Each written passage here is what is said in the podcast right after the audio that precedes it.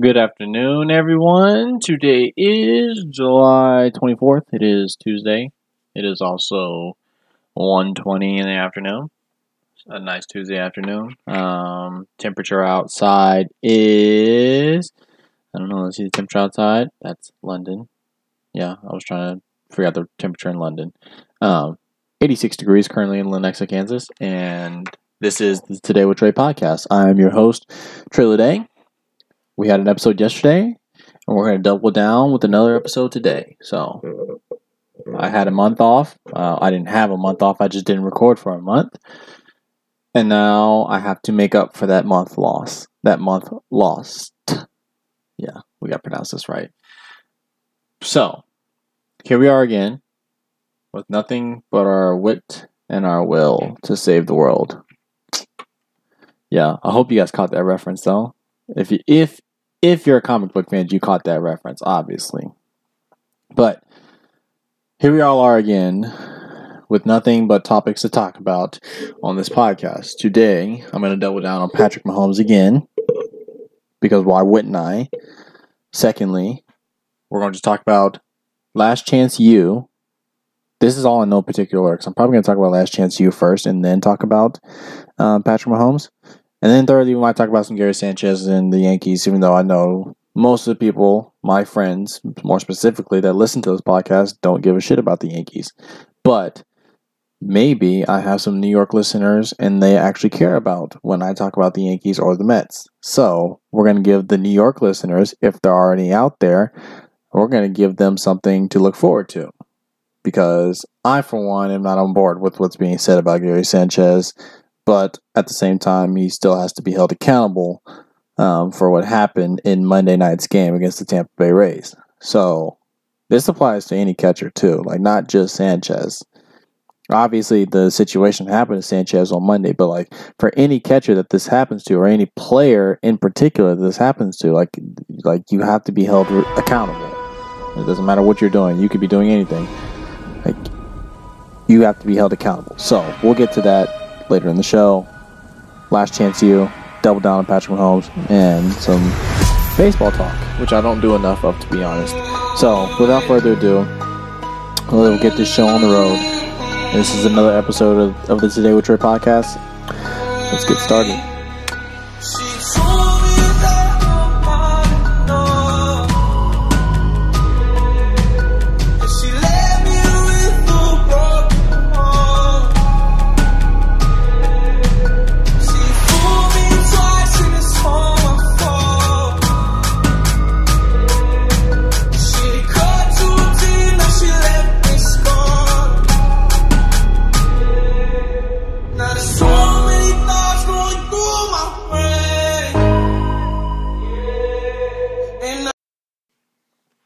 Right, so like I said, we're gonna start with um, Last Chance U. Excuse me. We're gonna start with Last Chance U, and um, one of my friends, Cameron. Cameron, he doesn't. Cameron doesn't really watch Last Chance U anymore because of the you know the last season they had, the second I mean the second season of the show, which was the last season they filmed at EMCC which was wild to say the least. Um, so they switched to if you guys are most of you guys probably already know because you watched the show. They are out in Independence, Kansas, which I didn't know was an actual city. I thought they were filming in Independence, Missouri, but bumfuck nowhere, Independence, Kansas, and that's where they're filming season three of uh, Last Chance U. And honestly, when they announced that they weren't going to be filming at EMCC, I was like, what, you know, what JUCO are they going to go to now? Because like EMCC was like the original Last Chance U. Like you fucked up at your D1 school. This is where you go. You go to EMCC to, to resurrect your career. So I was like, well, they're, they're leaving EMCC. Like, where are they going to record? But here we are in Independence, Kansas, way down in southern Kansas, which is over five hours away from where I live and they have Malik Henry, transfer quarterback from Florida State, was formerly one of the was formerly the number one um, number one ranked quarterback of his uh, graduating class. You had a transfer from Texas Tech, who Um, I, I'm only four episodes deep, so names are not gonna. I'm not gonna. The only reason I know Malik's name is because Malik is just. We'll get to Malik. Um, but yeah, they had a wide receiver transfer who was at Texas Tech. Then you went to um, Garden City, and then you went to some school in California. I mean, he went to Texas Tech, some school in California. Then he went to Garden City. Then he went to now he's here at Independence. Excuse me. You got a Michigan transfer. You got a Texas A&M transfer. Like this talent on this roster is actually kind of comparable to the talent that was on the roster at EMCC. So, um, credit to the the producers and you know those guys working on the show. Um, Last Chance U for doing their homework about where you know where's the best place we can film this show and have guys that are Division One talent could be poss- could have been possible NFL talents, um, but are seeking a last chance at you know um, a JUCO, and they did a pretty good job. Pretty good job of that. So props to them. Um, makes the show pretty interesting. Their coach, Mike um, JV, forget his first name. I know it's Coach Brown. Whatever. Um, the coach, Coach Brown, Compton dude, straight out of Compton. Crazy motherfucking name, Ice Cube. Um, but their coach, Coach Brown, is wow. That's like, like you like the reason they stopped filming at EMCCs because like the wheels fell off with the coaching staff and everything else. But shoot, this keeps up. We might have the same situation we had EMCC at um, ICC. Like Coach Brown, like you know, he's he's a competent dude, gonna play it straight, straight out the hood, and you know, a lot of people may not like that, but I mean, it is what it is. You just gotta kind of deal with it. And I had, but you know, I'm I'm four episodes deep. They just got done playing. I don't know how many of you guys have you know finished the se- finished it or whatnot, but before uh, they just played. Which game did I just watch? I just watched the game where they played Dodge City, and you know, those of you that live in Kansas, Dodge City, you know, five hours away, five hours west. It's the old Wild Wild West out there. Um, and they don't give a shit about anything. Um, but they just played Dodge City. Dodge City wasn't that great. And Malik Henry is something else, let me tell you.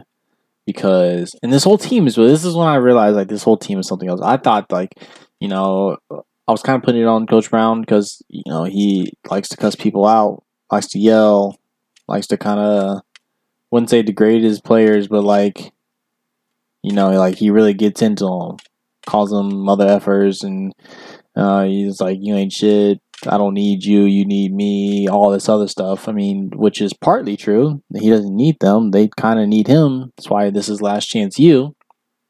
But same time, like we like athletes know, like not every athletes and you know just regular people in general like no people don't respond to not everybody responds to um, certain types of coaching or teaching. So not everybody's going to respond to being yelled at and cussed at 24 7 at all times. So, but back to Dodge City, I'm, I'm t- God. Malik Henry is the biggest prima donna I've ever seen from the quarterback position. Like I was, there's some prima donna quarterbacks out there, like obvious that we know all about. But we're talking about just straight up like diva. Like what? Like what is wrong with you? like Malik, what is wrong with you, dog? I'm telling you, like okay, so they were in Dodge. Like when I said they were in Dodge City, he was pulled because he got in an argument with uh, Coach Brown because they were, you know, they were like having trouble with the play calls. Like I guess Coach Brown didn't have, you know, the full play call sheet that was on Malik's wristband. And Malik was like, and they had a, they had got to delay a game because Coach Brown couldn't get the entire play in. And Malik was like, I'm getting half, he's like, I'm getting half the play. What kind of shit is this? Like, this is stupid. Like, give me the play. Give me the play. I need the play. Like, I understand. Jack, you can be upset, like, because you, you didn't get the play. And you guys cost yourself five yards because you didn't get the play. Like, that's fine. But you don't come over and be like, y'all fucking suck. Like this is so unorganized and shit. Like you can't coach. You ain't shit of a coach. Like, like dude, Malik was like really like really trying to lay into Coach Brown. Like Coach Brown turned around, I was like, "You ain't shit." Da, da, da. Like they were, they were really about to get into it. They were getting into it on sideline, and Coach Brown was just like, "Okay, F it, I'm gonna pull you." Pulls Malik, and I can see why you pulled Malik because I mean, like I said, it's different if if Malik was gonna be like, "I'm not getting the plays. Like we need to, we need to fix this because like I'm not getting the plays and like." It doesn't matter what level it is, high school, Pop Warner, NFL, college, JUCO. It doesn't matter what level. When you're not, your quarterback isn't getting the plays and you're getting delayed games. That's on. If it's on the whether it's on the coach, players, whatever, that's got to be fixed. That can't happen. It, it's just it's inexcusable. That can't happen. So when Malik comes back to the sideline and says, "I'm not getting the full plays. Like we need to fix this. Like we need to get this under control right now," that's fine because it's the truth. You got to get this under control. Like this has to be fixed. Like we can't have this. But when Malik comes to the sideline and says, "I'm not getting the plays. Y'all ain't shit. This is fucking stupid. Like y'all are unorganized and all this other crazy shit." That that can happen. Then you get in a verbal confrontation with the coach, and it's like, He's like, "You fuck out of here!" Like it was like you have to see it because I don't. I'm sick of repeating what they said because it's making me look bad, and I have to cuss so much to repeat what they said. You need to watch the episode to get the full effect, and I'm sure most of some of you have seen like the entire season. I'm not binge watching it. I'm just watching you know a couple episodes at a time because I just don't binge watch shows like I used to because I'm um since I started you know uh, streaming since I started streaming Fortnite games. Oh, we're to talk about Fortnite too. Um, we're to talk about Fortnite too. So we got four topics today. We're to talk about Fortnite, and I got four topics for you today. But back to Malik Henry. So yeah, so you can't like you can't do that. Like you you just can't. And also, Coach Brown can't like get in his player's face because he has a disagreement with them and like escalate the situation. Like it's cool if you like you know you tell your guy like don't talk to me like that. Like you're not you're not going to talk to me like that. But don't just like get in their face and like escalate what was like escalate something that doesn't need to be escalated. And then in that very same game the coach one of his assistant coaches wanted like legitimately wants to square up with him because his wide the wide receivers coach he was like wide receiver coach is gonna be like because the wide receivers weren't getting set they're in they were in the wrong formation whatever and he's like coach brown turned around like he's like wide receivers suck and like threw his um threw his headset off. He didn't throw it at the wide receivers coach. He just threw his headset off. Wide receivers coach picked up the headset headset and chucked it at it, chucked it at Coach Brown. Coach Brown like never saw it at first, but then he looked at his headset and he's like, he's like, who the fuck threw that?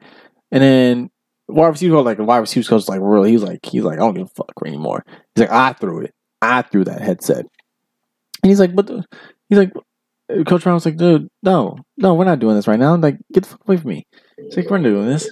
And then the wide receivers coach like really was like really wanted to square up with Coach Brown. He like was like, jump. You feeling froggy? Jump. And I was like, they they were really about to get into it on the sideline in the middle of a timeout. I'm telling you, it was wild because like like I said, what happened at EMCC with the coaches, excuse me, coaches losing, falling off the wagon, and everything right now. Like we're only one season deep at ICC. Like they might just cut ICC after one season because this this is wild. And then like the following week, turns out Malik A can't A Malik can't even pass art class because he doesn't show up on time. And then B, the quarterback's coach who by the way is working there for free and i actually happen to like the quarterbacks coach like i think he like does a you know above average job with like with what he has and he's got oh my god coach brown ring like i that was some like i ain't never seen nothing like it my parents ain't i, I could I don't even know. Like, I, my parents have never like the way Coach Brown was yelling at the quarterbacks coach for Malik being late to class, and like the coaches, the assistant coaches, they're like responsible for X amount of players to make sure they a get to class and b they're at class on time. And Malik, I guess, been late a handful of times, and he's like, "You," he's like, "You basically you had one job, And your job was make sure Malik gets to this class on time, and Malik's late all the, all the damn time. And like you had one job, and like I had never seen anything like it. Coach Brown is legitimately crazy. But somebody told me on Twitter, they were like, I don't know, like, like I don't blame Malik, yada yada, like, because Coach, like, Coach Brown, obviously the team, like, as far as I'm in right now, episode, I'm on episode five right now. Their team's four and one. The team's four and one. So obviously, Coach Brown's doing something right because his players are lazy as shit. They don't want to do anything. So obviously, Coach Brown's doing something right. If he's got the team at four and one, beat the defending national champions. Um, you know, even though they tried their absolute hardest to give that game away, but they beat the defending national champions, and it's like obviously Coach Brown is doing something right, and like his players are testing his patience. I've never seen a coach like have his testings his patience uh, his patience tested so much in a season. Like I didn't think it was really possible to have his patience tested that much. But my question, I have one question about Malik, not just Malik, but this question has nothing to do with this question doesn't even have anything to do with the schools, EMCC or um, ICC. That has nothing to do with them. My question is to Jimbo Fisher. This is the third quarterback, I believe, that came from Florida State. This is the third Florida State quarterback that we've seen on Last Chance U, whether it was at EMCC or it's at ICC. It's the third Florida State quarterback we've had. And every single one of them has a. Well, every single one of them, their problems were off the field. One of them punched a woman at the bar. Uh, the other one was just getting in trouble. And then Malik, I mean, I'm, mental health is obviously important, and like Malik had like his part of his problem was like mental health, but like Malik was just like not doing what he's supposed to do at the same time.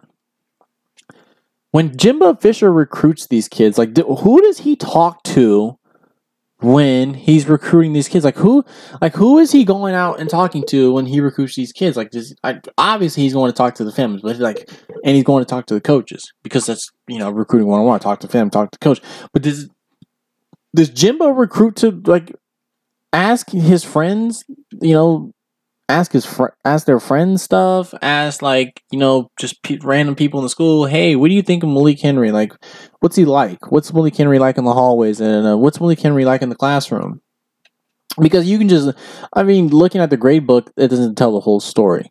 Because nowadays in high school teachers will pass you just because you're on the football team and you're you know the number one recruit in the nation so just looking at the grade book isn't going to tell you the whole story like does jimbo fit did jimbo fisher like like you can literally just walk the hallways of his high of said player's high school. It doesn't matter. Um, the kid that's at FAU now. I mean, yeah, that's at FAU now from last season, or um, Jonathan Franklin or Malik. Like you could literally walk the halls of their respective school, high schools, and be like, "What's Jonathan Franklin like in the hallways? Like, who does he hang out with? Like, who does he talk to?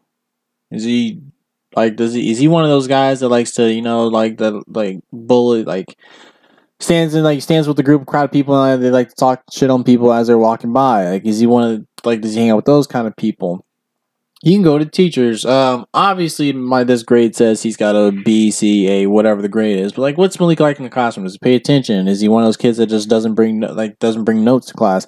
Like every time you see him, is he one of those kids that's like, I don't have any paper, I don't have a pen. Can I? Well, I mean, I I like I sometimes on occasion I ask to borrow a pen just because, you know, either your pen's out of ink or like you you know you just didn't have or you just sometimes I'll forget mine at home. Like whatever. Like, but is he one of those people that's like consistently asking for a pen to borrow a pen? Is he one of those people that's consistently asking, consistently asking? You know, I don't have any paper. Can I borrow some paper? I don't have my calculator. Um, is he one of those people like uh, you know if he's struggling, like will he ask you like I need help or or are you like twisting his arm to like get stuff done in the classroom? This, that, and the other. Like, does Jimbo Fisher ask these kind of questions when he recruits these quarterbacks? Because this is, the, like I said, this is the third quarterback that has come from Florida State when Jimbo during Jimbo Fisher's Jimbo Fisher's tenure. This is the third quarterback that's had to train that's been a suspended and then kicked off the team, and then B had to ended up at JUCO to try and save their football careers. And I'm telling you, I'm not gonna lie, Malik Henry is like one of the like he like from what I can get, what I can see on this show, Malik Henry is is you know he's fairly talented and he's about as smart as a quarterback as you get. Like I can see from the talent standpoint and you know the smart, the football IQ. I can see why he was the number one recruit in the country, but at the same time, also like like how were you the number one recruit in the country, and like what was Jim? What what did I want to know? What did Jimbo Fisher see in you when he recruited you to come to Florida State? That's what I want to know, because I am I cannot wrap my head around how someone is lazy and as um, combative and disinterested as Malik Henry, like how someone like that can end up at Florida State. And he it's not like he was at Florida State just and because right away got a red shirt. Like when he got there, Jameis Winston had already left. Because he was a 2016, he was a class of 2016. So when he got there, Jameis Winston had already left. He had a legitimate chance to start. He had a legitimate chance to be the starting quarterback. He was playing the 2016 spring game and had a legitimate chance to start as the Florida State quarterback of the future. Basically, that's what it was. And he dicked it all away for Jimbo. I mean, obviously, college coaches are not going to say nothing. So when like when they asked him about it, Jimbo's like, mean, he's suspended indefinitely. He's suspended indefinitely. That's all. That's all he would say during the interview. So, Jim Jimbo, you recruited this kid. Like you, unless you like just didn't talk to as many people as you could talk to, or not even you, Jimbo, like your your your recruiting guys, like the guys you like you sent to go, re- the guys you're sending out on recruiting trips all the time. They obviously you or they didn't talk to somebody, and like that's got to change, Jimbo, because you can't have three.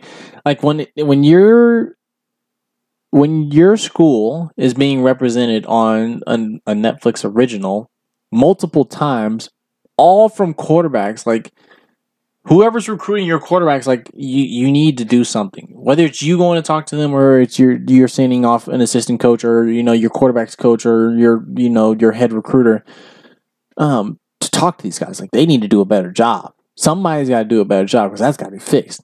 Because if I look on here next season, if they do if they do a, a fourth season of Last Chance U, and I look on there and there's another fucking Florida State quarterback, Jimbo, you didn't leave until uh, this. Like this is your first season at Texas A&M. Last season was your last year at Florida State. So if I look on there and I see another Florida State quarterback, that's on you. Once again, that is on you or your recruiter, your quarterback coach, your offense coordinator, whoever you sent out there to talk to that quarterback. That's on you guys.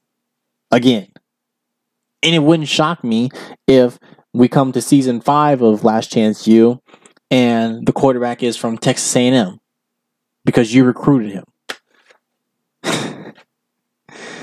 Like, uh, but we'll talk more. We'll talk a little bit more about it. Um, Last Chance U when I finish it. Like I said, I'm on episode five right now, so I'm about halfway done, I guess.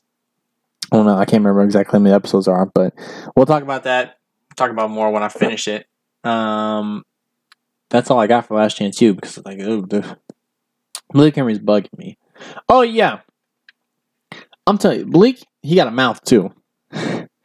if somebody ever said they was giving my mama back shots on a football field, I'm, I'm, I promise you, football field, real life doesn't matter. If you say to my face, you giving my mama back shots, I'm kicking you in your teeth. I don't care if we're in the middle of a basketball game, a baseball game, football game, doesn't matter. I will get ejected on the spot if you say you get my mom back shots because that's there's a line like when you when you talk trash, there's a line you don't cross. And when you say that, you cross that line, and now I have to hurt you. I don't care if I get ejected. I'm kicking you, squaring your teeth right then and there. And you can fight me if you want to, but you're gonna lose that battle because you're not gonna talk about my mama like that. It's just not. It just doesn't work that way. But if you haven't seen Last Chance U, you know, if that's your thing, football's your thing, well, you can do that. Last Chance U. They're four and one right now. They'd be defending national championship, so you know something's going right. I don't know how they're winning, but you know what they say: winning solves a lot of problems, and it's solving a great deal of problems in Independence, Kansas. but um, we're gonna stay on football, but we're gonna bump it up a couple ranks to the NFL and we're to double down on some Patrick Mahomes talk. So we'll be right back.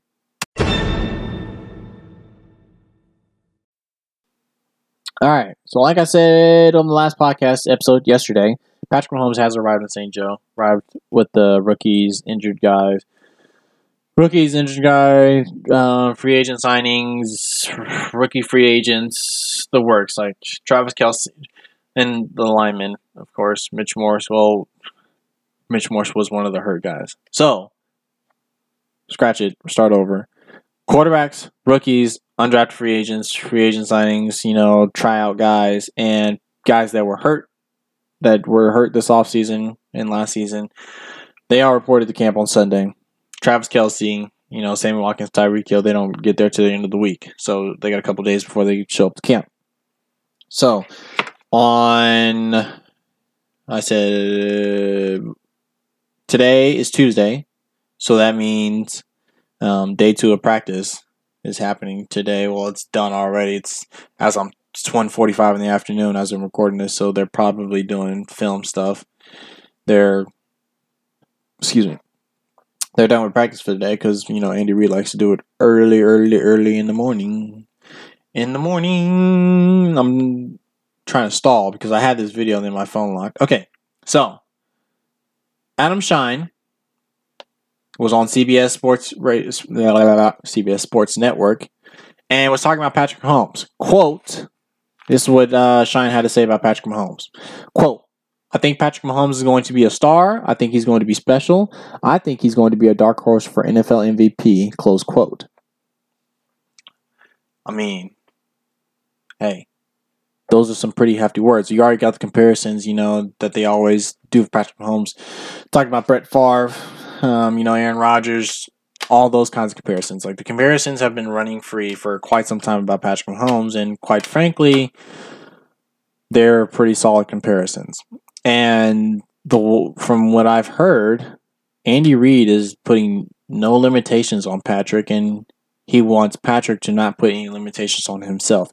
Like, okay, Patrick Mahomes. Let's let's start from the beginning. Patrick Mahomes is has I want to say, God, I don't want to hype. I don't want to exaggerate this too much, but I'm. I really. I'm. I'm. I don't. I'm kidding. I'm going. I'm going to exaggerate this. Patrick Mahomes has otherworldly talent. Like talent. I personally, other than Aaron Rodgers, in my lifetime, and and when I say my lifetime, I mean me being to mentally comprehend the game of football in my lifetime, I have never seen somebody as physically gifted as Patrick Mahomes, other than maybe Aaron Rodgers. Aaron Rodgers is probably the only person I've ever seen in my life that is as physically gifted as Patrick Mahomes. And even then, I'm willing to venture and say Patrick Mahomes is probably more physically gifted than Aaron Rodgers was at the peak of before he started breaking his collarbone. So that's that's like that's just what Patrick Mahomes is, and that's what he's going to be. So, like when I say, so when you say like the Brett Favre comparisons, the Aaron Rodgers comparisons, like you shouldn't blink twice at it because they're true. They're right.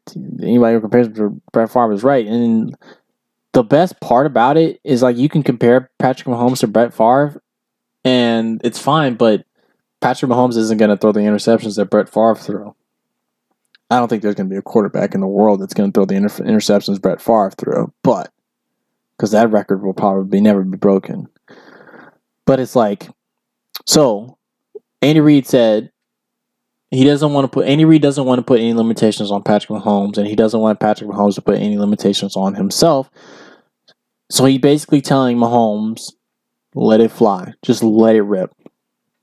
And you have Tyreek Hill, Sammy Watkins, Travis Kelce, Kareem Hunt, and a pretty de- pretty good off, pretty good, and I shouldn't say decent, a, a, pretty damn good offensive line to boot. I I tell them to let it. I tell them to let it rip too. You you're literally the most physically gifted. I'd say if you had to rank the most physically gifted quarterbacks in the NFL, I couldn't even rank them. So I'm just I'm just gonna tell you.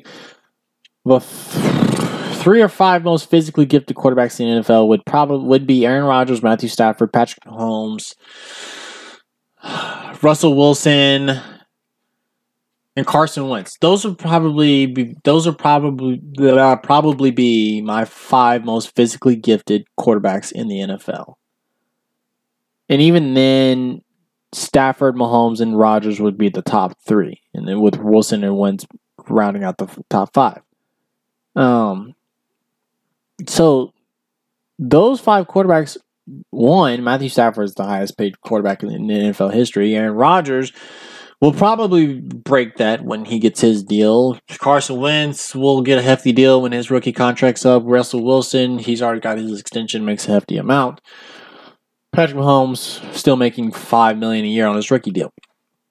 But I mean, like, so the dark horse MVPs talk. As we all know, like running backs don't win MVPs, wide receivers don't win MVPs, and defensive players sure as shit don't win MVPs. The MVP award really only goes to quarterbacks. they really only ever give it to quarterbacks. I don't know why. Oh, I do know why because quarterback touches the ball on every snap. But like, at some point, you would think a quarterback like would not win it, except for maybe the season Shaun Alexander won the MVP. Um, like Antonio Brown could have won an MVP, or like Priest Holmes, like when he was running the ball, he could have won an MVP. Who else could win MVP? Uh, that was a who? What other running back could win MVP? Todd Gurley could have won MVP last year. Um, Peyton Hillis won the rushing title in the Madden cover and didn't get MVP. Oh god, like they only give it to quarterbacks, and so like when he says like, okay, yeah, a he could be a dark horse candidate for an MVP. Patrick Mahomes could be a dark horse candidate for an MVP simply because he's a quarterback. But B, it's like legit he's that good, and the offense is set up to help him. And I'm pretty sure there's a quote I can't find it anymore. There's a quote that said Patrick Mahomes. Patrick Mahomes said that you know the guys he has on offense makes his job a lot easier. Excuse me. The guys he has on offense make his, makes his job a lot easier, which is the cold hearted truth. You have Sammy Watkins, Tyreek Hill, Travis Kelce, and Kareem Hunt. Your job is vastly is so much easier than it um, so much easier than other people's, and that's not a bad thing. Uh, oh snap! I accidentally clicked out of the. I want to play the video, but like this audio is gonna suck, so we'll we'll we'll bear with me. Reid spoke to the Chiefs website over the weekend and said he does not want second-year quarterback Patrick Mahomes to be hesitant in his first season as the starting quarterback in Kansas City. Yeah, let it fly, kid. Absolutely. And there have been those who have compared Patrick Mahomes to Brett Favre. And Brett Favre, of course, was with Andy Reid when they were together in Kansas City. Look, I actually think Patrick Mahomes is going to be even more accurate early in his career than Favre ever was. Favre obviously was a Hall of Famer. I think Patrick Mahomes is going to be a star. I think he's going to be special. I think he's going to be a dark horse for NFL MVP this season. And I can't wait to watch it all unfold. Andy Reid is an unbelievable teacher. He's a quarterback guru. And I think this combination in Kansas City, Reid is the head coach and the play caller, Patty Mahomes is a quarterback. I think it's going to be special right away. See, like, the hype is never going to die around Patrick Mahomes unless he kills it himself by, you know, just playing absolutely atrocious. And I'm so sick of Christians saying that um, Patrick Mahomes is basically Jay Cutler because it's not true. Like Christian, Jay Cutler had a cannon arm, but Patrick Mahomes is so much more than his cannon than a cannon arm. Like we know he's basically Mega Man, but Patrick Mahomes is like his his football aptitude is through the roof. He's about as smart as about as smart of a quarterback as you're gonna as smart as a second year quarterback as you're gonna find. He's only gonna get smarter. He's gifted with his legs, like he can he can run he can run. He's a very physically gifted and like Patrick Mahomes just makes more plays than Jay Cutler. Patrick Mahomes, okay, so Jay Cutler went to Vanderbilt. Owns just about every Vanderbilt quarter, excuse me, offensive record as a quarterback. Um, in school history just because Vanderbilt just has never had that many good quarterbacks. So it was easy for him to accumulate these records.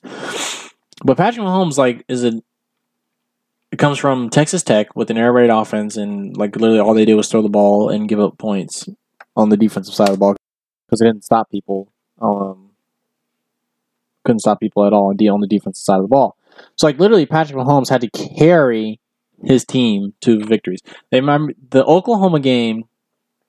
My buddy, I have, I have a friend Jeff. I was never super high on Patrick Mahomes up until uh, there was a point Jeff had to consistently remind me that Patrick Mahomes is a real deal. Because like the thing I hated about Patrick Mahomes was his footwork. His footwork was god awful when he was at Texas A&M. Like I, I could clearly, I can clearly see the talent. I can see the arm strength. I can see the playmaking ability. I can see all this. I can see all the throws he can make. Every literally any throw he wants to with his eyes closed. That's fine. And any platform doesn't matter. He can do all that. But like the thing that killed me was his footwork. Like I absolutely hated his footwork. And like when when you're when you're a quarterback, your footwork is your you know that's that's rule number one. Like quarterback 101, footwork needs to be right. And I guess I, I guess I did I just didn't understand the talent level that Mahomes had to where he would do all this stuff and his footwork didn't matter. And that's probably what, you know, turned me off when it came to Patrick Mahomes when he was at Texas A&M was like I was such a big guy on footwork from the quarterback position that was like I didn't realize like Patrick Mahomes Patrick Mahomes was doing all this with bad footwork. with like I've I've never seen anything like it. Like Pat, like Aaron Rodgers can make any throw from any platform. Matt Stafford can do all the different arm slots, all the different platforms, all that. But like, though they didn't do it on a consistent basis, like their footwork was pretty solid, especially uh, for college quarterbacks, which is why they were drafted. Well, in Stafford's case, drafted number one, and you know what you we all know what happened to Rodgers.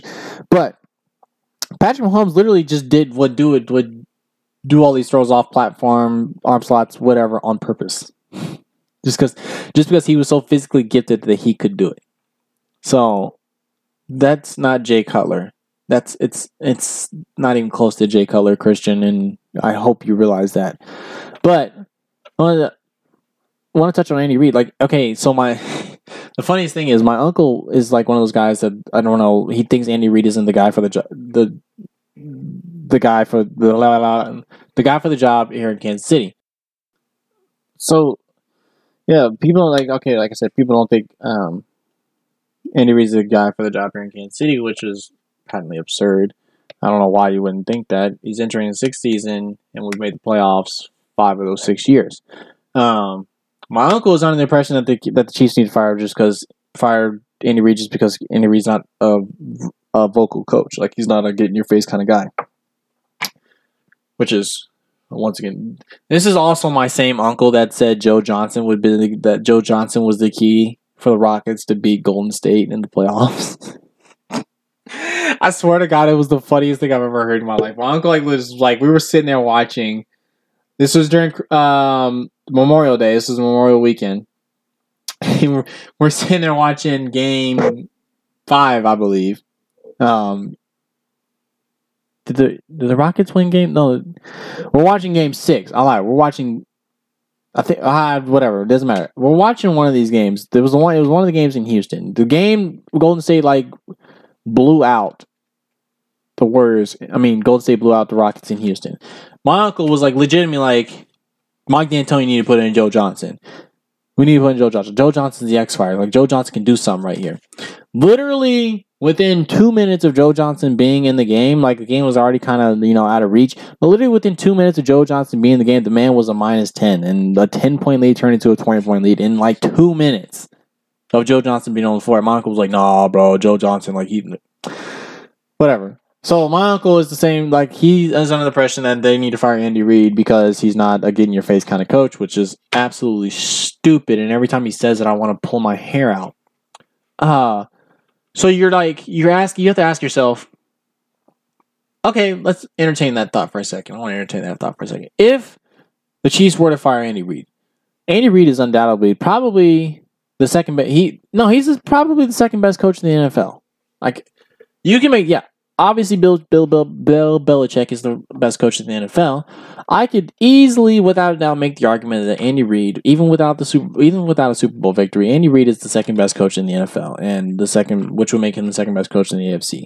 He'd be he's the best coach in the NFL, maybe next to Sean Payton. Um, him, Sean Payton. Uh, who else is there? I'm trying to think of coaches off the top of my head. I don't want to get into that right now. But like him and Sean Payton, like you could put them like one two, one A, one B outside of Bill Belichick. Guys not named Bill Belichick. Sean Payton and Andy Reid can put them one A, one B.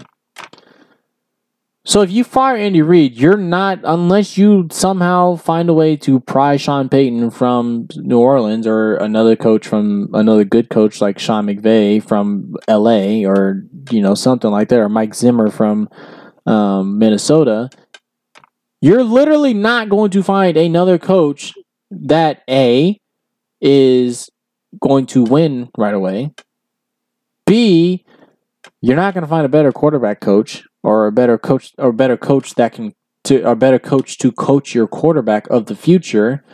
And C, this is the most success the Chiefs have had with a with the head coach since Dick Vermeil was here. like if you like, I want like think about that. Like the when Dick Vermeil left, like the Chiefs went downhill and they were never good. They had um, God, what's his name? We had Dick Vermeil. We had Romeo. Okay, after Dick Vermeil, we had Romeo, Romeo Crennel. We had, uh, gosh, who is the Browns offensive coordinator? Uh, the Browns offensive coordinator was coaching Matt Cassel. I cannot, for the life of me, Todd Haley. We had Todd Haley, Romeo Crennel, and then Andy Reid. Like after Dick Vermeil left, it was, whew, it was rough. So you're basically setting the franchise back another couple years. Excuse me, another couple of years if you were to fire Andy Reid. So the thought of firing Andy Reid is just patently absurd, and my uncle needs to watch more football. for saying, for even putting the thought in my mind, like why, dude? I get ear. It bugs me to think about, like, because he, because I know for a fact the moment something goes wrong for the Chiefs this season, anything, it doesn't matter what it's going to be. If anything goes wrong for the Chiefs, if it's even if it's just one game, let's say the Chiefs lose a game because, you know, we don't get a stop on a two minute drill or we didn't score on the two minute drill at the end of the game and we lose by a touchdown or we lose by a field goal, or we lose by five points, whatever the case may be, one possession game. If anything goes wrong, my uncle will turn around and say, we need to fire Andy Reid. We would have won that game with a different coach. Like, we're literally not going to find another coach as good as Andy Reid for another five years. So why in the hell would I can the best coach we're gonna the best coach you're gonna have? You don't do it. That's like it's like when we buy iPhones. Why would I buy an iPhone? Why would I buy an iPhone if I know I'm if I know an iPhone 10 is out? Why would I no, see like I can't even it's like phones. Why would I buy a Samsung phone when Apple is clearly the best? There you go. There you have. There's the comparison. I have an iPhone. This iPhone could screen. My screen could shatter. This thing could blow up in my hand. Whatever. And I'm still not getting a Samsung. Andy Reid could blow. F- Andy Reid could have a down season. We don't make the playoffs. Yada yada yada. Things. We could have a worst case scenario season this year, and I'm still not firing Andy Reid not even think it's the thoughts not even like okay yes Andy Reid has has an extension so like he's going to like his job is secure but the thought isn't going to even cross my mind about firing Andy Reid. Maybe now Bob Sutton he's a different Bob Sutton is a different story but Andy Reid thoughts not even crossing my mind. So I'm I promise you like this podcast is going to be around for a long time. I promise you that it's going to be around for a long time especially when I'm doing my film reviews. So when I'm telling you, when something goes wrong, anything, you guys will be the first to know when my uncle like loses his mind and says something stupid about firing Andy Reid, or like we need to get rid of Travis Kelce or or I will let you know what he says because he's gonna say something that's out, way out of pocket, and I'm gonna send him that meme, and it's like you, the pocket, way out of pocket. So Buy into the hype on Patrick Mahomes, buy into the hype on Andy Reid, buy into the hype on the Chiefs in general, and you'll be fine. It's that simple. But we'll talk about Gary Sanchez. And I also want to talk about Fortnite. Fortnite's not to be that long, so I might just put them together. Gary Sanchez for Fortnite. Woo! Just like David Price in Fortnite. We'll be right back. Okay, so the New York Yankees lost 7 6 on Monday night to the Tampa Bay Rays. So, fifth time in a row they've lost to the Tampa Bay Rays, which is the second longest streak they've ever had to one team. And the, um, yeah, the second longest streak they've ever had to one team. They lost seven in a row. No, it's not the longest streak. They lost seven in a row to Tampa Bay from like 2012 to 2013. It spanned over two seasons. But, okay, so Gary Sanchez had two blunders which is ah, it's kind of I'm walking a fine line when I talk about this because I want to defend Gary Sanchez, but I also need, like I said in the intro, like people have to be held accountable. So in the first inning, Gary Sanchez crossed up with Luis Severino, thought he was getting a fastball, got a slider, it hit off a shin guard, and just kept rolling away. And if you guys if you guys watch baseball, the um the Tampa Bay Rays they play on AstroTurf, and everybody knows AstroTurf. You know that ball gets going, it gets moving, it's moving. So when that ball kicks away, it kicks up the third base line, and you know just keeps rolling. And Jake Bauers, who's standing on second base, obviously he's gonna get third base on the on the ball that got away, but he also made it home because Gary Sanchez wasn't busting his ass out of out of the box to go get the ball. And then Jake Bauer scored from second on the pass ball, which is utterly absurd. But God, I'm I'm, I'm gonna defend I'm gonna defend him on this one because if let if the ball didn't get away as far as it did, and you know Gary Sanchez gave that like like that same effort to get to the ball, but the ball just didn't get away as far, like you wouldn't have cared if he like half-ass jogged it to get to the ball, but it didn't really get away that far, and Jake Bauers is standing on third and doesn't score. You don't care. You're not gonna care. I, I, you can say you care all you want to. I don't like you can say you will all you want to. You're not going to care at all. Because if you watch baseball, for those of you baseball fans, you know, pass ball, ball gets away. That guy on first, that guy on second, they're getting that next bag. Okay. One time you're not getting that next bag is if you know you throw a wild pitch or a pass ball and it hits and you got one of those concrete backstops and it just ricochets right back to you. And you know you can get them at second or get them at third or whatever. Like it, it happened to Gary Sanchez in New York. It, um, Chapman threw threw a wild pitch. It hit it hit one of the mats between it hit the mat that at the top of the mat before the netting starts and it fired right back to him hard as shit and he threw Tony Kemp out at third. So but yeah, like I said, on a pass ball, wild pitch, that guy on first, that guy on second, they're getting the next back. Like you're just you have accepted that fact that they're getting the next bag. And generally speaking, the ball doesn't really ever get away that far on pass balls and wild pitches. Like it never really gets away that far.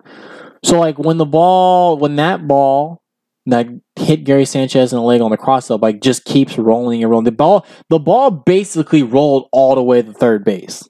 Like that's how far it rolled. It rolled all the way up the line, basically to third base. And Gary Gary Sanchez is running in the catcher's gear, has to run essentially all the way to third base to go get this ball. I'm not making excuses for him. I'm I'm not trying to make an excuse for him, but at the same time, you have to understand what just happened. This ball hit Gary Sanchez and the leg rolled all the way to third base, and he had to run all the way over there to get it. Obviously, when it first when he first got up, he was dogging it to go get the ball, and then it's you know you got to turn on the when he starts to go. It's like oh I got to turn on the switch, got to go get this ball. But if the ball doesn't roll all the way to third base and he dogs it coming out of his stance to go get the ball, you're not going to care. I promise you won't.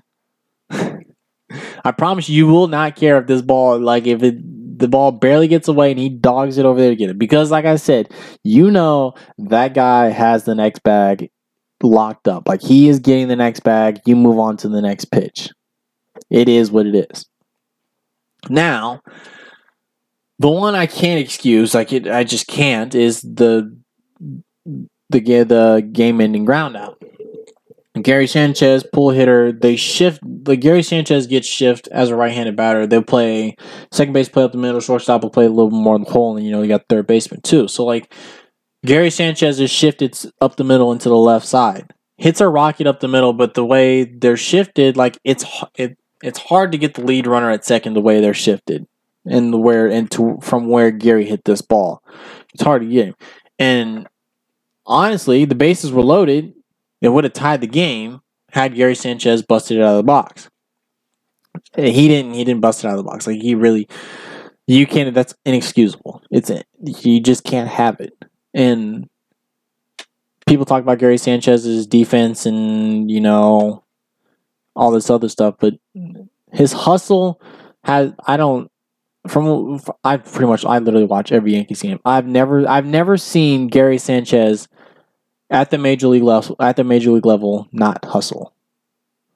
Like I just haven't. The one time the this is the this is the first time I've like seen Gary San like Gary Sanchez has had some mental lapses, you know, behind the plate when catching, you know, letting balls get past him and whatnot. But like I have never seen him not hustle on the field.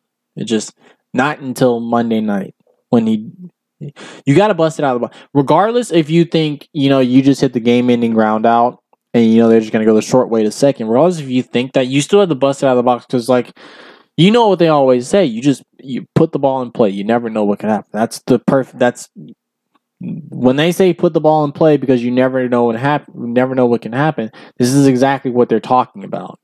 Because as you saw, they couldn't get the out at second, but they were still able to get Gary at first because he didn't bust it out of the box. Like I said, I've never seen Gary like not hustle. Gary Sanchez was had to miss close to a month of base had to miss miss blah, blah, blah, miss close to a month of games because he was busting it down the line trying to beat out a double play ball and hurt his groin. So hustle is not the the man obviously hustles because he hurt himself hustling down the line trying to beat out a double play ball in Tampa Bay, mind you. Less than a month ago, while they were in Tampa Bay, when they got swept, he was busting his ass down the line trying to get to first base. And I don't I don't understand why people like when it comes to running full speed down the first baseline. Now Gary Sanchez, like the, the situation for Gary Sanchez doesn't apply because this is the bottom of the this is top of the ninth inning. It's your last chance, two outs, bases loading. As long as you get on base, you guys t- at least tie the game. That's it. So you have to you have to bust it no matter what. But I'm so sick of people like talking about guys not running hard down to first base if it's a ground out to second, you know they get they always say give me a, a, a professional a professional sprint. They call it a professional sprint because you're only giving like seventy percent. Like it like give, me a give me a um you know a, a crisp jog. Give me a crisp jog down to first base. But if you're gonna ground out to second base and there's no shift, like and he's right there, I'm not asking you to bust it 110% down the line. Bryce Harper busted his ass 110% down the line on a ground ball and about ripped his about ripped his leg in half, and now he doesn't ground ball to second. Bryce Harper's like, "Fuck this! I'm not. No, no, sir. I about tore my leg in half. I'm about. I he basically almost tore his ACL running down to first base because he was busting it down the line when he didn't really need to. Well, I mean, he had an opportunity to beat the play out at first base. But at the same time, like you're busting 100% down the line and you almost blow out your knee and you basically blow out your knee. Like you're to shoot, ah, let me take it easy. I might not want to bust it down the line on this ground ball. Ground ball at the second base, you know, you got me. We can see that at bat. That's why they call it professional sprint because, like, you're not asking you to give me 100% on a simple ground ball to second base because you don't need to give 100% on a ground ball to second base. You why would I ask you to do that for me? And hurt you and risk hurting yourself. Which is why people like got on Robinson Cano. People get on Robinson Cano all the time for not, you know, busting down the line every time he hits a ground ball. It ain't even matter if he hits the ground ball to second or short or third. Robinson Cano is not busting it down the line every single time. But that's because Robinson Cano consistently plays 160 games a year. It's a 162 game season. Like 162 game season, like your off days are sparingly. You get maybe three or four a month. And you go and your off days will only be on Monday and Thursday. So, like the team's off days, like your team will have an off day only on Mon- they only come on Monday or Thursdays. So you so not only do you have you're gonna play for There are times like when your schedule has you playing for two straight weeks without an off day, or you play two straight weeks and you got only one off day. It's just it's just how baseball is. It's tough. It's tough to play 162 games in a season. So when Robinson is playing 160 games on average per year, like I'm definitely no. I'm definitely not going to ask you to give me 110% down the line on every ground ball.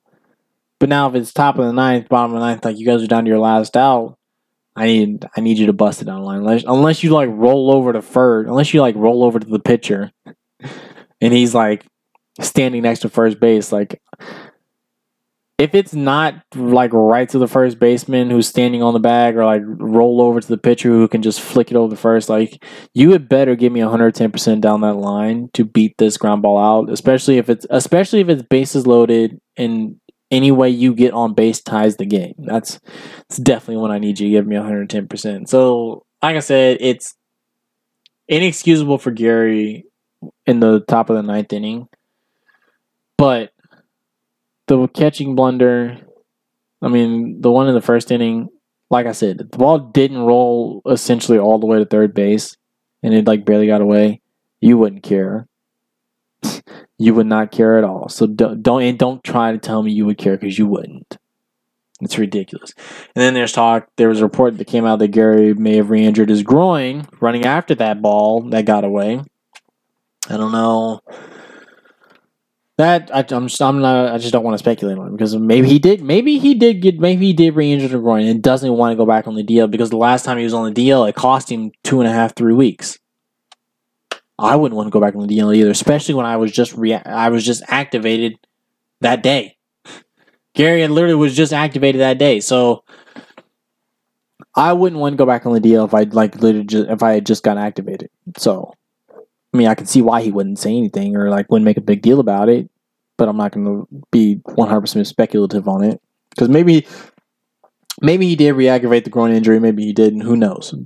So, but only Gary knows, and I'm sure Gary knows that he messed up. Gary knows he messed up, and Aaron Boone probably talked to him. You know, all this other stuff. It's, eh, none of the stuff doesn't go unnoticed. Like the way the way not just baseball, but like anything, any sport is in general. Like there's cameras everywhere. Nothing goes unnoticed anymore in sports. It's it's that simple. There's too many cameras, you know, too many viewpoints, too many vantage points, you know, too much media eyeballs looking at you. Like nothing goes unnoticed. And what Gary did in the first inning and the ninth inning, that's not going to go unnoticed. Like really, what needs to happen? You guys just need to move on. It happened. They lost should have won, but they lost. Happens. I mean, okay, not that particular way, but games you should have won, but you lost happen to every single team in baseball. It's the way baseball is. That's what makes the sport so great because it's that's just, that's just how the game goes, and you just gotta live with it. I'm gonna live with it. I'm I'm I'm over it. I was over it 20 minutes after the game was over. I was like, okay, it's 162 game season. We have 50 some 50 plus games left. We're on to Tuesday. We're on to Tuesday's game against Tampa Bay, knowing they don't have a starter. and we do. Just get ready for tomorrow, Tanaka. Get ready for Tuesday's game, Tanaka. Come out here and pitch a good game. Um, let's get a W. It's that simple. It's the mindset of every team in baseball, especially the good teams. They dwell on it for the post game presser, and then we're ready for Tuesday's game or the next day's game. It's that simple. But uh, that'll be it for Gary Sanchez. Just wanted to you know throw that out there since I don't talk a lot of a lot of a lot of baseball, but I had to get some for my New York listeners if I have any. Fortnite's next. We'll be right back.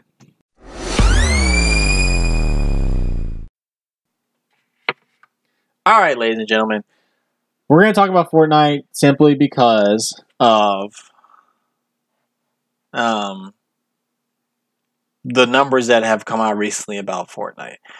As it turns out, Fortnite has made over a billion uh a billion with a B dollars. I just had this thing from Cycle. Cycle is oh, by the way, if you don't follow Cycle, it's probably in your best bet fall cycle. It's like one of the greatest. They're one of the greatest like social media. You know, they're they're one of the best media groups I've seen in a while. They're they do a fantastic they do a fantastic job of mixing like entertainment with sports and you know appealing to they they know who their target audience their target audience they know their target audience is their target audience is people like me who are like who are really into sports like really love sports but they also understand like the entertainment side and they also do like you know entertainment movies yada yada yada. But like they can appeal to just about anybody. Entertainment sports whatever. And they do a good job of mixing both of them together. Their instagram account is the best. But they they pose the question: Is Fortnite the best video game ever? Now, general now, in my opinion, it's probably not because NBA Street Volume Two is still probably the best video game out there, or NCAA football. Those are NCAA football or, or NCAA football or NBA Street Volume Two, probably. The, or Blitz the League was really good. Blitz the League on the Xbox 360 that was really good. But Fortnite, it's been today is for today is Tuesday, July 24th, and today is Fortnite's birthday. So, it's been one year since Fortnite launched. They're expected to make t- two two billion with a B, two billion dollars this year alone. They have over 125 million players, and they made Epic Games worth five billion to eight billion dollars. So Epic Games, who makes games like Gears of War and um, games like that, and Gears of War is a really popular game, but Fortnite has increased Epic Games' net value, their worth, to five to eight billion dollars. That's a lot of money, especially when they make two. When Fortnite alone makes two billion by themselves, and the billion dollars they made this year is on um, in-game purchases alone. That's not because Fortnite has the battle royale mode, which is free, but they also have a save the world a save the world mode, which is like thirty bucks. So the billion dollars they've made is simply from in-game purchases on battle royale mode. So the battle passes, the skins, the dances, the emotes, the plunger, the, the plunger, the the pickaxes, the skin. I already said the skins, but all the gliders, all of that the billion dollars comes from all of those purchases. And I'm not gonna lie, the only, but the only the only money I spend on Fortnite is the battle pass money because I'm not spending twenty dollars because the skins are hella expensive. They're like twelve hundred to twenty one hundred V bucks, and you know that's like twenty bucks. Unless you're a Ninja, I don't know if I want to play. I don't know if I want to pay twenty bucks to, um, you know, get a new skin or a new um, pickaxe when I get the pickaxes and skins and emotes and all this other stuff and wallpapers from battle from leveling up from tearing up on my battle pass. So but it's it's crazy like but like usually games kind of die out. Like Madden 2K they like 2K sort of kind of dies out once you get into the summer. One because the NBA season's over and two you're kind of gearing up for the next edition of 2K. Um, MLB started stop they stopped making 2K for a while. Ooh, and while I'm recording this podcast, when I was talking about how Gary may have um, um, re-injured his quad, I mean not quad groin, I just got breaking news. Um, Gary Sanchez is back to is back on the DL after an MRI, MRI reveals an injury after failing to hustle on key play last night. So he is going back on the DL. It's probably going. It's probably because of the groin again, but that's why probably why he didn't bust it out of the box the first time. Um, so there's that. But back to what I was saying about Fortnite. So, so usually games, like I said, usually games die down. Um, especially when it's kind of like you know like how 2K and Madden and those games are when they re up every single year. Uh, Gears of War, you know, they got another game coming out, and it's been a while since you know the last Gears of War was released. But like Gears of War kind of kind of dies out like less than a year after because people just like kind of they kind of once people max out their characters and they've like pretty much acquired all the skins, like people just stop playing because it does really Gears of War just doesn't they don't re up themselves, they don't update themselves. The beauty about Fortnite is we're on season five, and like every season provides something different. Fortnite has done a fan. They've done like Fortnite is one of the best games. Like with next gen um, consoles and next gen games, and like the ability to update every so often. Fortnite has done the best job that I've seen of keeping their fans interested. So we're on season five, and like season five, you know, you got the rifts, you got the golf carts, um, new guns, obviously the new skins, which are amazing. They've and then then the last season, season uh, season four, they added the ability to you know you can level up that skin to get new additions to a certain skin.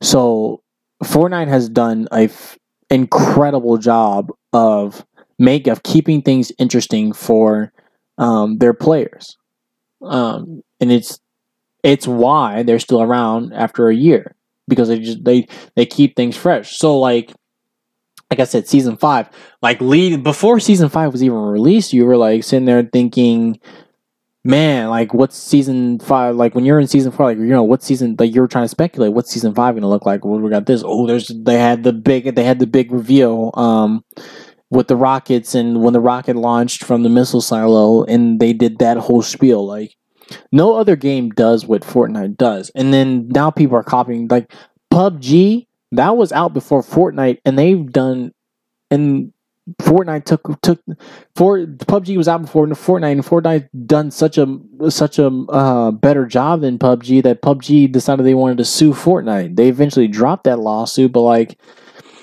they PUBG was so jealous of Fortnite they decided they want to sue them because Fortnite's doing a better job than PUBG at their own game. And now battle royale mode, now battle royale uh, game modes are taking over.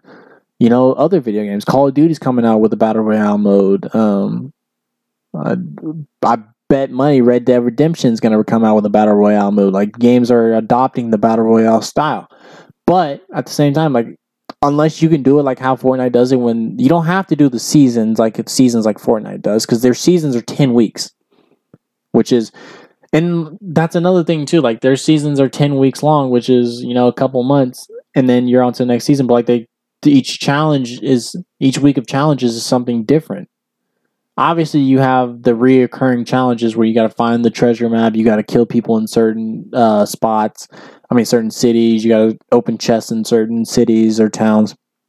But like each week offers something new, like deal SMG damage or deal damage, deal pickaxe damage or deal explosive damage or deal damage to people's builds or you know build a certain amount.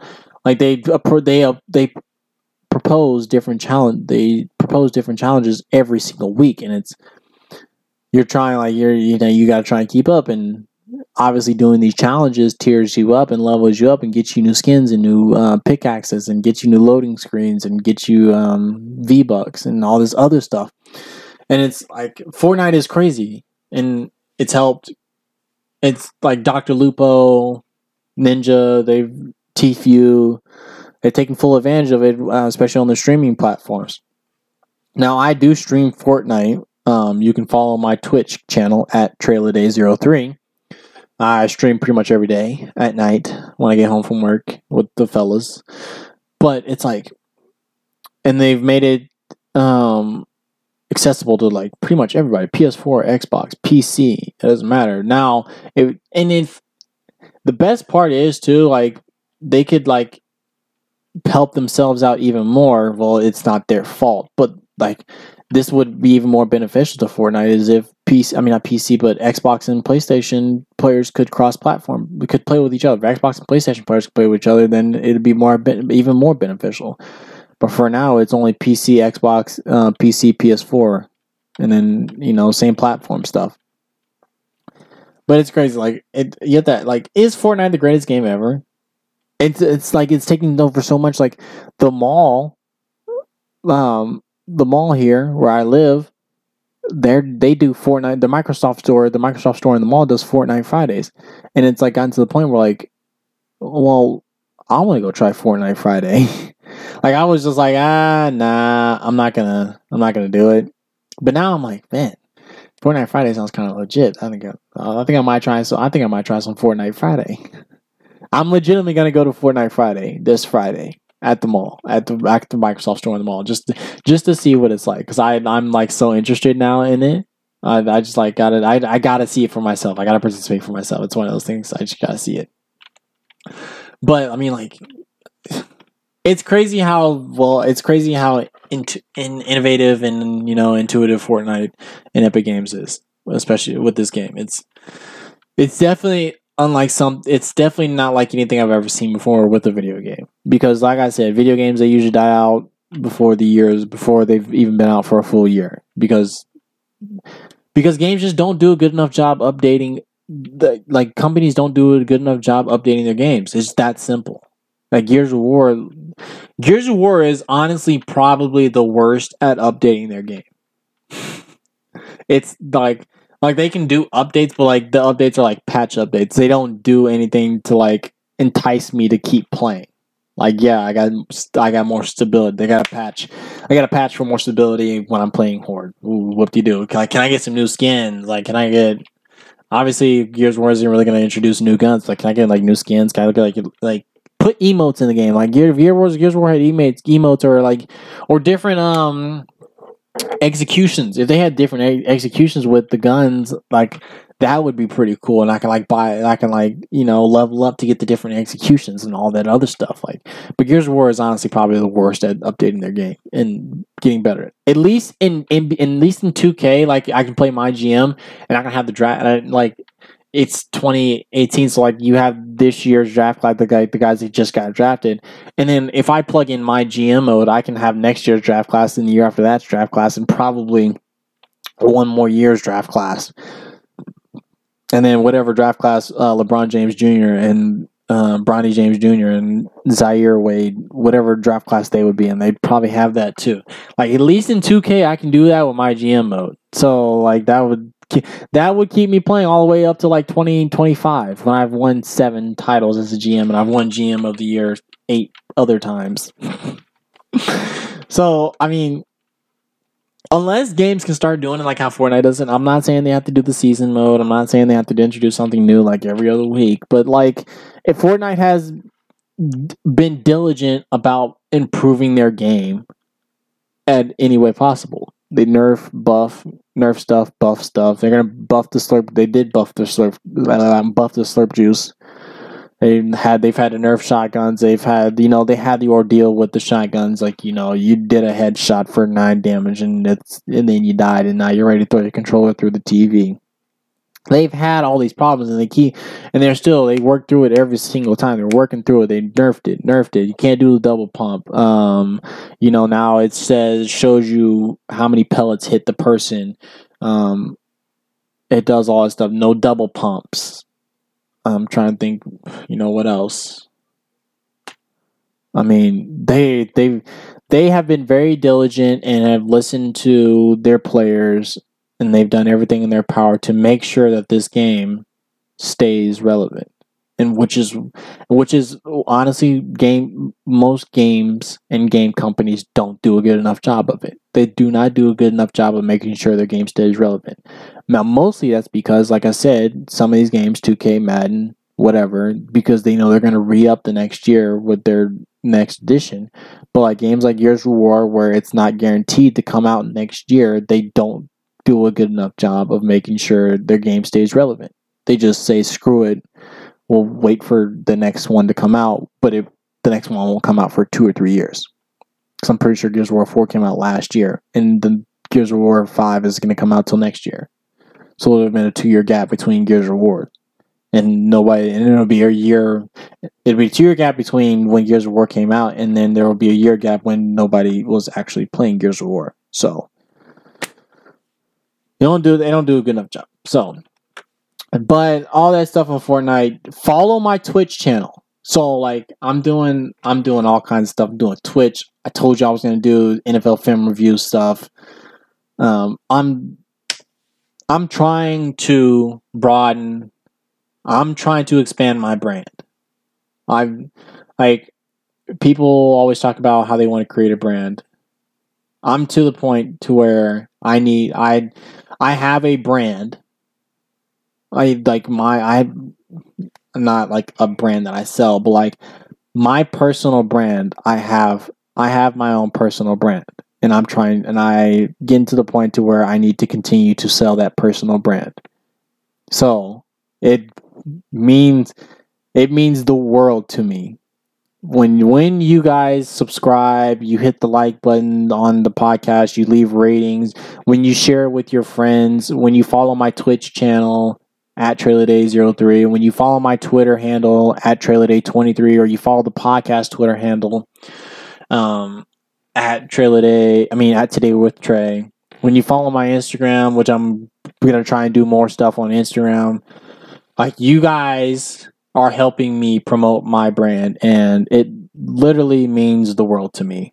So just keep like just keep sharing with your friends and family, keep liking the podcast, keep leaving comments, keep subscribe, you know, keep telling people to subscribe and all this other stuff because you guys are helping me expand my brand and that's really what all I'm trying to that's like honestly obviously I'm doing this for you guys. I do this stuff for you guys because I love it but at the same time, you guys know the world the world is a competition. And my I have to my brand has to compete with everybody else's brand.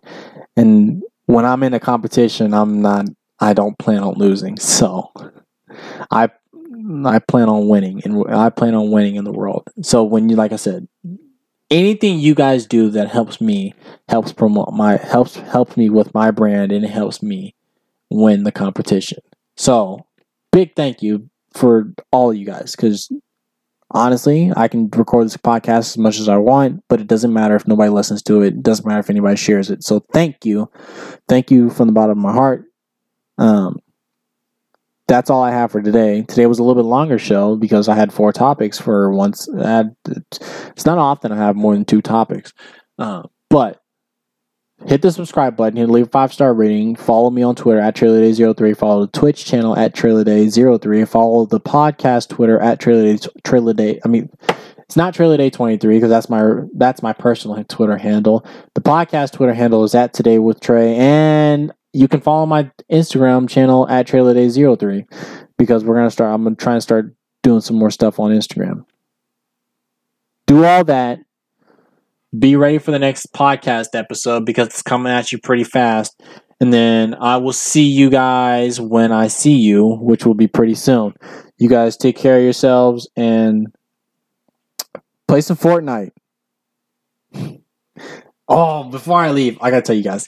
I got so this is a little kid that messaged me on Xbox. Apparently, I have a couple friends that I stream with. Like uh, we all stream together, uh, Fortnite and there's this kid that's messaged all of us. He's like, "You guys play with each other, right?" And we're like, "Yeah." I mean, I play with my buddy Andy. His Twitch is um, Aussie plays. He's like, "You play with Aussie, right?" I'm like, "Yeah." Why? What's up? He's like, "I'm dude." He's like, "Dude, I'm you guys' biggest fan. Like, like I love you guys so much. Like, you guys, your guys' Twitch channel is so cool. I love it." I'm like, "Oh, for the bottom of my heart, my heart." Even though I know this kid's probably like 12 years old, I love. It warms my heart. So you guys need to be more like uh, this kid. Show me some love. I'm sorry, I don't want to um, So, but that's it. You guys have a good one. Um, I'll see you guys on the flip side. Thanks. This is the Today with Trey podcast. I'm your host, Trevor Day, signing out on another fantastic episode.